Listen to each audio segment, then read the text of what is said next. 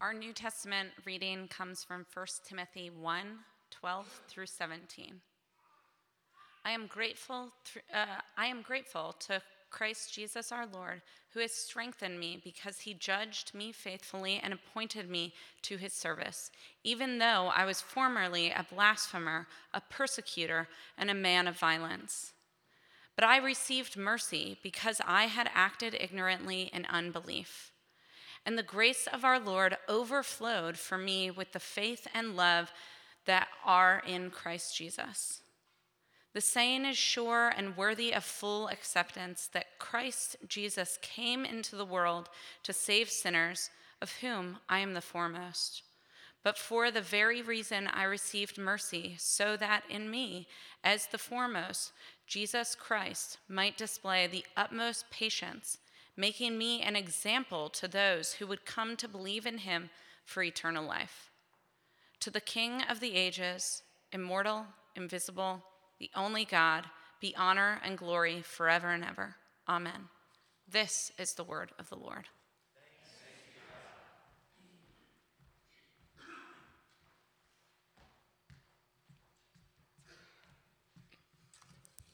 The gospel reading is from Luke chapter 7, verses 36 through 50.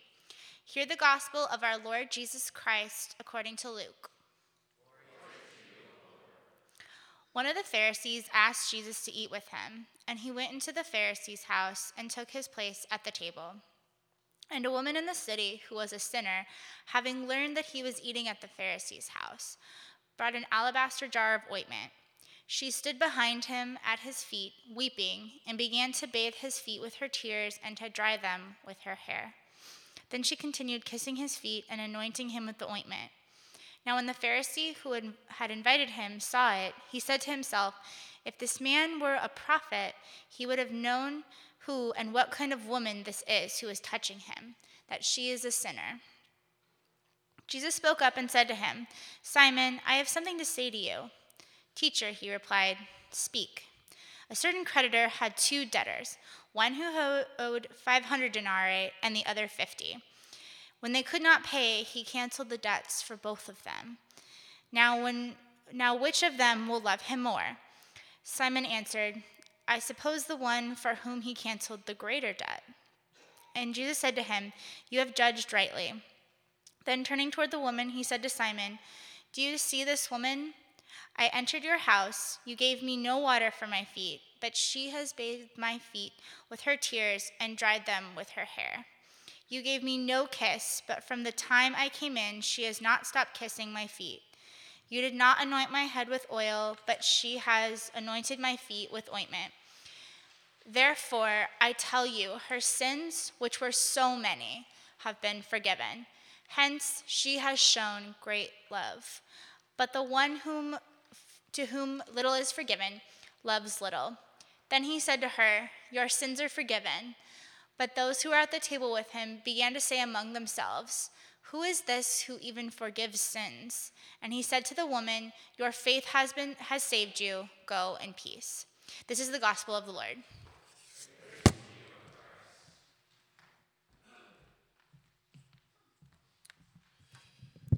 Let's pray. Lord, be with us as we gather now and be with us as we listen to your scriptures. Would you give us your spirit? Would you teach us? Would you awaken us? Would you be near to us? And would you restore unto us the joy of our salvation? We ask in Jesus' name. Amen. So, this Lent, uh, we are reading through selected episodes from the Gospel of Luke in which we see Jesus describe and enact the kind of justice that God desires and is committed to establishing on the earth. And what we've seen over the past couple of weeks as we've kind of made our way into the beginning of Luke is that justice is not merely an implication of the good news of what God has done and is doing in Jesus, but justice is actually central to God's mission in the world. It's a central aspect of what it is that Jesus came to teach and do, which doesn't mean that your notion of justice or my notion of justice or someone else's notion of justice lies at the heart of what God is all about. What it means is that God's own vision of justice is what drives his mission in the world. And as we read through the whole story of the Bible, what we find is that, is that when, we, when we focus in on the theme of justice and how it gets developed over the course of the biblical story, the accent falls primarily not on God's retributive justice, you know, the whole eye for an eye, tooth for a tooth approach for punishing wrongdoers, but overwhelmingly on God's restorative justice God's commitment to set things right, to restore humanity and all of creation to the state of wholeness and flourishing that God intends for his world. And wherever we do find the retributive, we find it in service of the restorative. But often, especially as we keep reading the story of the Bible all the way into the stories about Jesus, we find that just when we expect God to drop the hammer of justice, right? Just when we expect, when we expect for God to give an evildoer his comeuppance, what we find instead is forgiveness. We find instead God's willing to forego retribution and simply embrace this restorative work amidst sinful people. And that's what we find in the story that we just read. But that's not all we find. Actually, what we find in this story is this surprising head to head conflict between two ways of dealing with human brokenness. One is about being restored, which begets a life of love. And the other is about maintaining the illusion of not needing to be restored, which begets a life of pride. And what we learn from the story is that pride is the great enemy of love. Forgiveness, on the other hand, specifically the experience of receiving forgiveness, is what we need in order to become a people of love who join God in his work of extending the justice of God's kingdom to the people and places to which God calls us.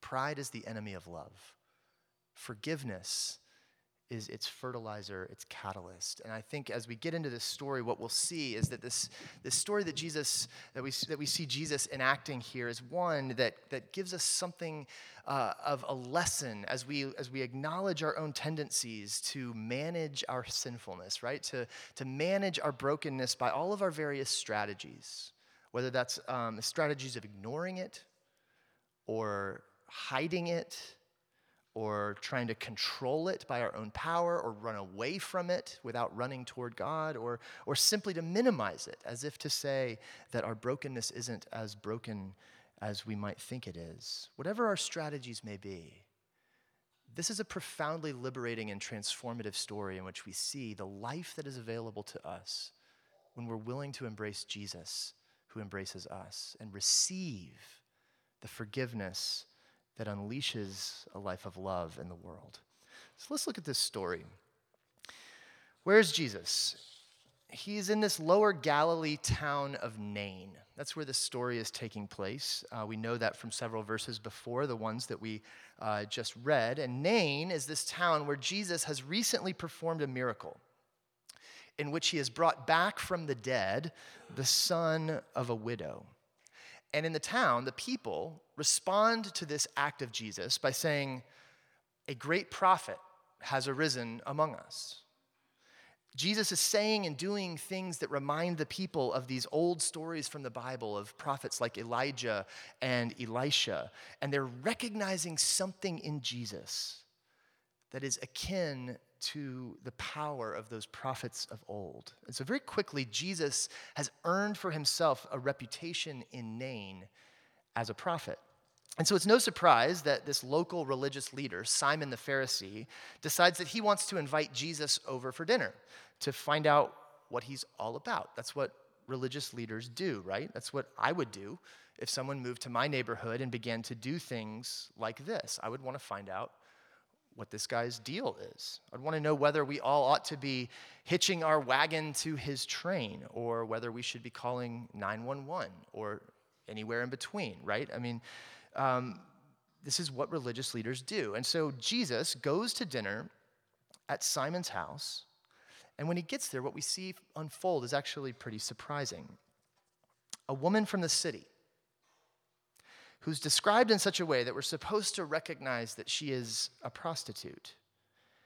She also comes to Simon's house when she hears that Jesus is there, and she begins to weep and wash his feet with her tears and dry them with her hair. Let's put on our first century Palestine glasses here as we look at this scene so we can understand what's going on. Um, this, would, this would have been a low table, like lower than the ones we sit at. They're not sitting in chairs around this table, they're sitting on the floor. Um, and they're reclined at the table, and so Jesus' feet are going to be behind him, right? His knees are bent, his legs are to the side and kind of behind him. Uh, and it's probably a, like a sort of U shaped table, which would have been customary in those days, where Jesus would be over to one side because he's the invited guest of honor. And Simon, the host, would have been right at the center, at the, at the head of the table, which is where the host goes. And of course, since Simon's a Pharisee, this is his house. He's a religious leader who scrupulously follows the Jewish law. We can also know quite confidently that ritual purity is a big deal in Simon's house. Everyone at the table would need to be ceremonially clean, people who are observing the rules of, of the Torah. But then there's this woman, a known prostitute in the city, and she comes in to Simon's ceremonially clean house. And that in itself is like a big no no. She's there as an intruder, not as an invited guest. She's unwanted by everyone except Jesus. But then it gets worse. Not only does she come into the house, uh, which would have been perceived as a defilement of Simon's home. But then she comes up behind Jesus, who remember is sitting, reclining at table with his, with his feet behind him, and she starts doing things to his feet. Um, things that would have been perceived as sexually provocative acts. The letting down of her hair, the kissing of his feet. This is an absolutely appalling situation according to the cultural values uh, and the religious values of that time and place. And so Simon and his buddies, you can just see them. They're like, they're squirming, right? Um, this is so awkward. They don't know where to look because what's going on is, is really inappropriate and they don't know what to do. And so simon as the host of the meal. Like he's bound by the honor code of his time. He's, he's not allowed to call out jesus in a way that would shame him. That's not what the host is allowed to do. That would be really shameful for simon. But there's something really inappropriate going on in his house and at this table and jesus is just inexplicably unfazed. This is really awkward. It's a moment where no one knows what to do. And so Simon mutters to himself, not audibly into the room, but in his own internal monologue. Simon says to himself, if this man were really a prophet, he would know. He would know who this woman is who is touching him like that. This is all Simon needs to discredit and dismiss Jesus right? If he were really a prophet, if his reputation that he's earned here in Nain, if it, if it were real, he would know. If he were legit, he would reject her. If he were real, if he were really a prophet, he'd be keeping it clean. He'd be acting more appropriately. He'd be fitting our expectations. And he's not. I think Luke wants us to ask the question how well do we fit into Simon's shoes here? Right? Because Simon and his buddies, the Pharisees, they, they begin where? In their interactions with Jesus, they begin with their own settled confidence in their way of thinking and living into the world. They know the answers, they're the experts. Their job is to judge Jesus, right? And so they, they begin from that place of settledness and they begin to assess Jesus to see if he's someone who will fit nicely into their pre existing way or if he's someone to be rejected. And what's interesting to me about Simon here is that he's both a religious person and a skeptic as it pertains to Jesus, right? They're, they're the religious leaders, they're also Jesus doubters. This is where they are. And, and honestly, what, what's so interesting to me about that is because this dynamic of, uh, of kind of beginning with our settledness, I think is the, is the dynamic that so, is so common among both the religious and the skeptical today, right? In our own world, in our own space of life, our settledness is the very thing that often precludes our genuine seeking and our genuine listening. When we already know the answer, we listen not to learn, right, but to judge. We seek security in our certainties. We find our righteousness in being correct or being enlightened or being woke or whatever. And we continually seek vindication in the echo chambers that reinforce our current way of thinking, right? And we organize communities around sameness of mind or sameness of status or sameness of background or ethnicity or sameness of economic bracket, what have you. But all of these things, it's important that we see, all of these things are features of our own Pharisee like settledness. And then here comes Jesus into our little dinner parties to shake up our settled lives. The Jesus we invite, or the Jesus Simon invites, is the sanitized, manageable Jesus, right? We invite him into our lives because he seems like a nice addition to our dinner party where we still get to sit at the head of the table. But then it's the real Jesus who shows up and he brings his friends. And they're all intruders. They all just intrude into our own little dinner party where we're at the head of the table. And he ruins it. At least if you see things the way Simon does, right? If you're the Pharisee, Jesus is a party pooper, he's a ruiner. A real prophet wouldn't do that, would he?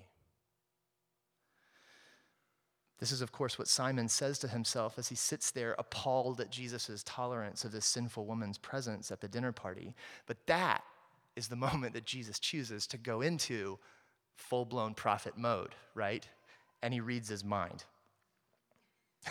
he says, Simon, I have something to say to you. And Simon's out loud words to Jesus are respectful Teacher, please speak. And then Jesus begins to tell this parable about two debtors one who owes two years' salary, and another who owes two months' salary. And the creditor cancels both of their debts. And Jesus asks Simon the simple question which debtor would love the creditor more? And Simon answers rightly the one for whom he canceled the greater debt, right? At this point, Simon's tracking with Jesus because Jesus is speaking in terms he can understand. And Jesus says, you know, very good, very good, Simon. And you can almost anticipate where this story is going, right? This is going to be about debt. The story is going to be about debt and how forgiveness um, and how, how, how, and the forgiveness that one person needs relative to another. Who needs it more? Who's worse off, right? And you can almost feel Simon beginning to see where it's going. He's looking over at the woman and he's saying, Oh, yeah, yeah, yeah, okay. All right, she is indeed a huge debtor. She's one of those. She's the other. And that's when Jesus turns the tables and he begins to contrast something else, not debt, but love. And while talking to Simon, Jesus turns toward the woman who's behind him and he asks Simon to look at her. And he says, Do you see her? And Jesus begins to contrast the extravagant love that this woman has been showing him all evening with Simon's own failure to show Jesus just some of the more basic features of appropriate hospitality. Whereas Simon has failed to anoint Jesus' head, this woman has been washing and even kissing Jesus' feet. Dirty feet, undesirable feet that no one wants to touch. Whereas Simon, the host of a formal dinner, would have been expected to use olive oil to refresh Jesus, to anoint his head. This woman, of whom no one expects anything, has used her own tears and even her own precious ointment in this alabaster jar, probably the most expensive thing she owns, maybe the only expensive thing that she owns. She's poor. That's why she's a prostitute. And as Jesus points this out, he says to Simon, Look, so I have to tell you this, okay? The reason she has shown me great love is that she has been forgiven for her many sins. And that's when we realize this isn't the first time Jesus has met this woman. Presumably, there was an encounter before this where Jesus met her and granted her forgiveness of sins and restoration to the community. And it's on that basis that she's showing up at this party. And it's on that basis that she's weeping and washing Jesus' feet with her tears because she has been forgiven much. She loves much. And then Jesus says, But to the one whom little is forgiven, loves little. The parable isn't really about debt, it's about love. It's not about comparing sins or seeing who has the more dramatic story of salvation. Rather, it's about experiencing the real love of God for the real you, not your mask, not your pretend self that you polish and put forward in the mirror or toward others, but the real you, the real debtor you. Beautiful, broken you. It's about knowing that God knows you and loves you completely. And it's about knowing that God delights to grant you forgiveness completely, whether your debt is little or medium or big. And it's a story about living in the reality of this restorative justice where God meets you exactly where you are and makes it right with you through his forgiveness, through his love. It's a story about living in the reality of God's restorative justice that touches every aspect of the brokenness of our lives, beginning with our own stories and our own pasts and our own presence, which touches the personal and the interpersonal and the institutional and the environmental, everything. And that restoration of justice is exactly what God is doing in Jesus Christ. And it's exactly what this woman is beginning to experience and participate in herself. In the episode just before this story, John the Baptist sends messengers to Jesus from the prison cell where John is being held to ask if, in fact, Jesus, if he really is the Messiah. John's got to know. And Jesus responds simply by telling the messengers, He said, Hey, look, go tell John what you see. Just tell him what you see. Jesus doesn't give a yes or no, he just simply points out what is it that you are seeing? The blind receive their sight, the lame walk, lepers are cleansed, the deaf hear, the dead are raised, the poor hear the good news. All the signs of the restorative justice of God's kingdom that the prophets of old foretold, and that Jesus is actually teaching and doing in their midst.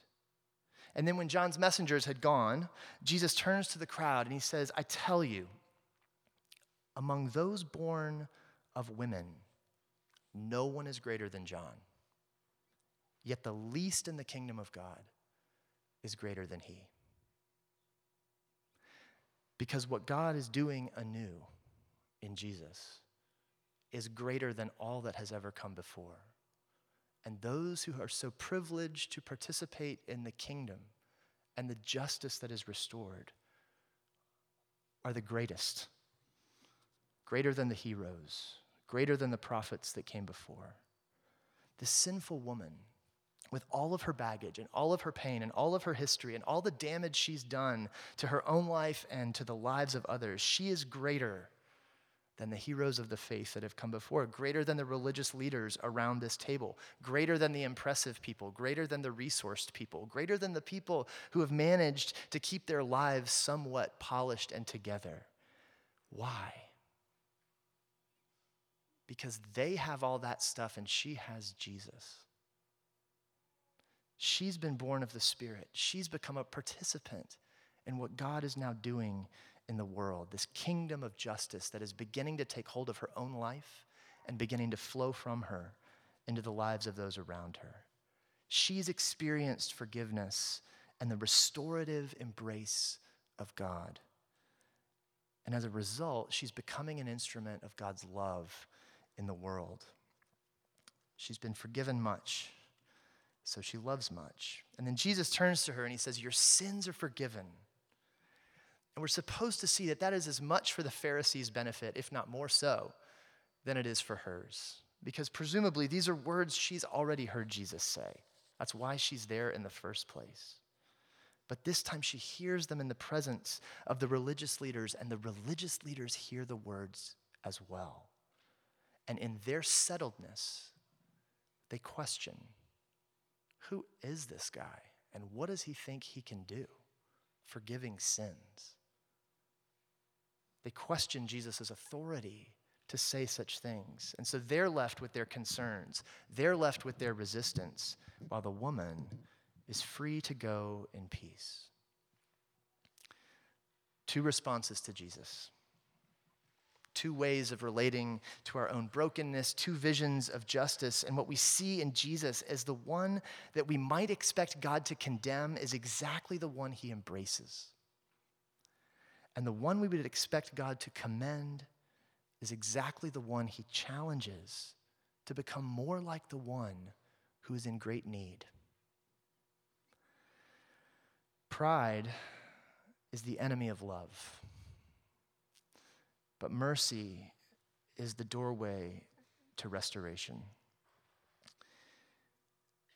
Being a participant in God's restorative justice, which is what you're called to do in Christ what I'm called to do in Christ. Be- becoming a participant in God's restorative justice and this movement of it requires becoming a recipient of it. Because it is only that which we have ourselves received that we really have to offer anyone. It is only as we have been loved that we ourselves know how to love. And if you think about it, you really can't love someone very well while you're also thinking that you're better than they are. Right? You can't. Because the, and you also can't really love someone very well if you think they're a lot better than you, because the version of them that you love is a mask. It's not the real them. But learning to love others out of the love which we have received in Christ, God's love towards sinners in Christ. That is the kind of love that sets people free. That is the kind of love that brings forth restoration and justice in our lives and in the world. Last weekend, we had a, really great men's retreat that many of us were on, and Jeff White spoke to us about spiritual friendship. And in his last session, he was talking about what is it that makes a good spiritual friend? And talking about a good spiritual friend is one who is able to walk with us and able to help us experience the restorative love of God in our own lives, even as it touches our broken places. And he says, Look, a good spiritual friend who's going to be able to hear your confession and speak to you life giving words, that friend has to be unshockable. Look, if you're shockable, you're not very good at hearing the confession of other people. And if you're not very good at hearing the confession of other people, you're not going to be a very good instrument of restorative justice. Because guess what? The people who need it are really broken. And what makes someone unshockable is when you begin to actually see and engage your own real brokenness, to recognize your own debt that is canceled, your own need that God meets, your own powerlessness to master the sin in your life, your need to be loved as you really are. When you begin to experience that yourself, the way this woman has begun to experience that herself. That's when we become a people of love. That's when we become a people of restoration who are able to live in solidarity with our fellow sinners, who are able to see ourselves as instruments of God's restorative love in the lives of those around us, and who are able to be hopeful for our neighbor's life, no matter what it is that they tell us. Because we're able to be hopeful about our own lives, no matter what it is that we see in our own selves. When we learn to receive the embrace of God in Christ, that is when we begin to be able to extend it to others. Confession is the acknowledgement of our powerlessness and our belief in the power of God to forgive.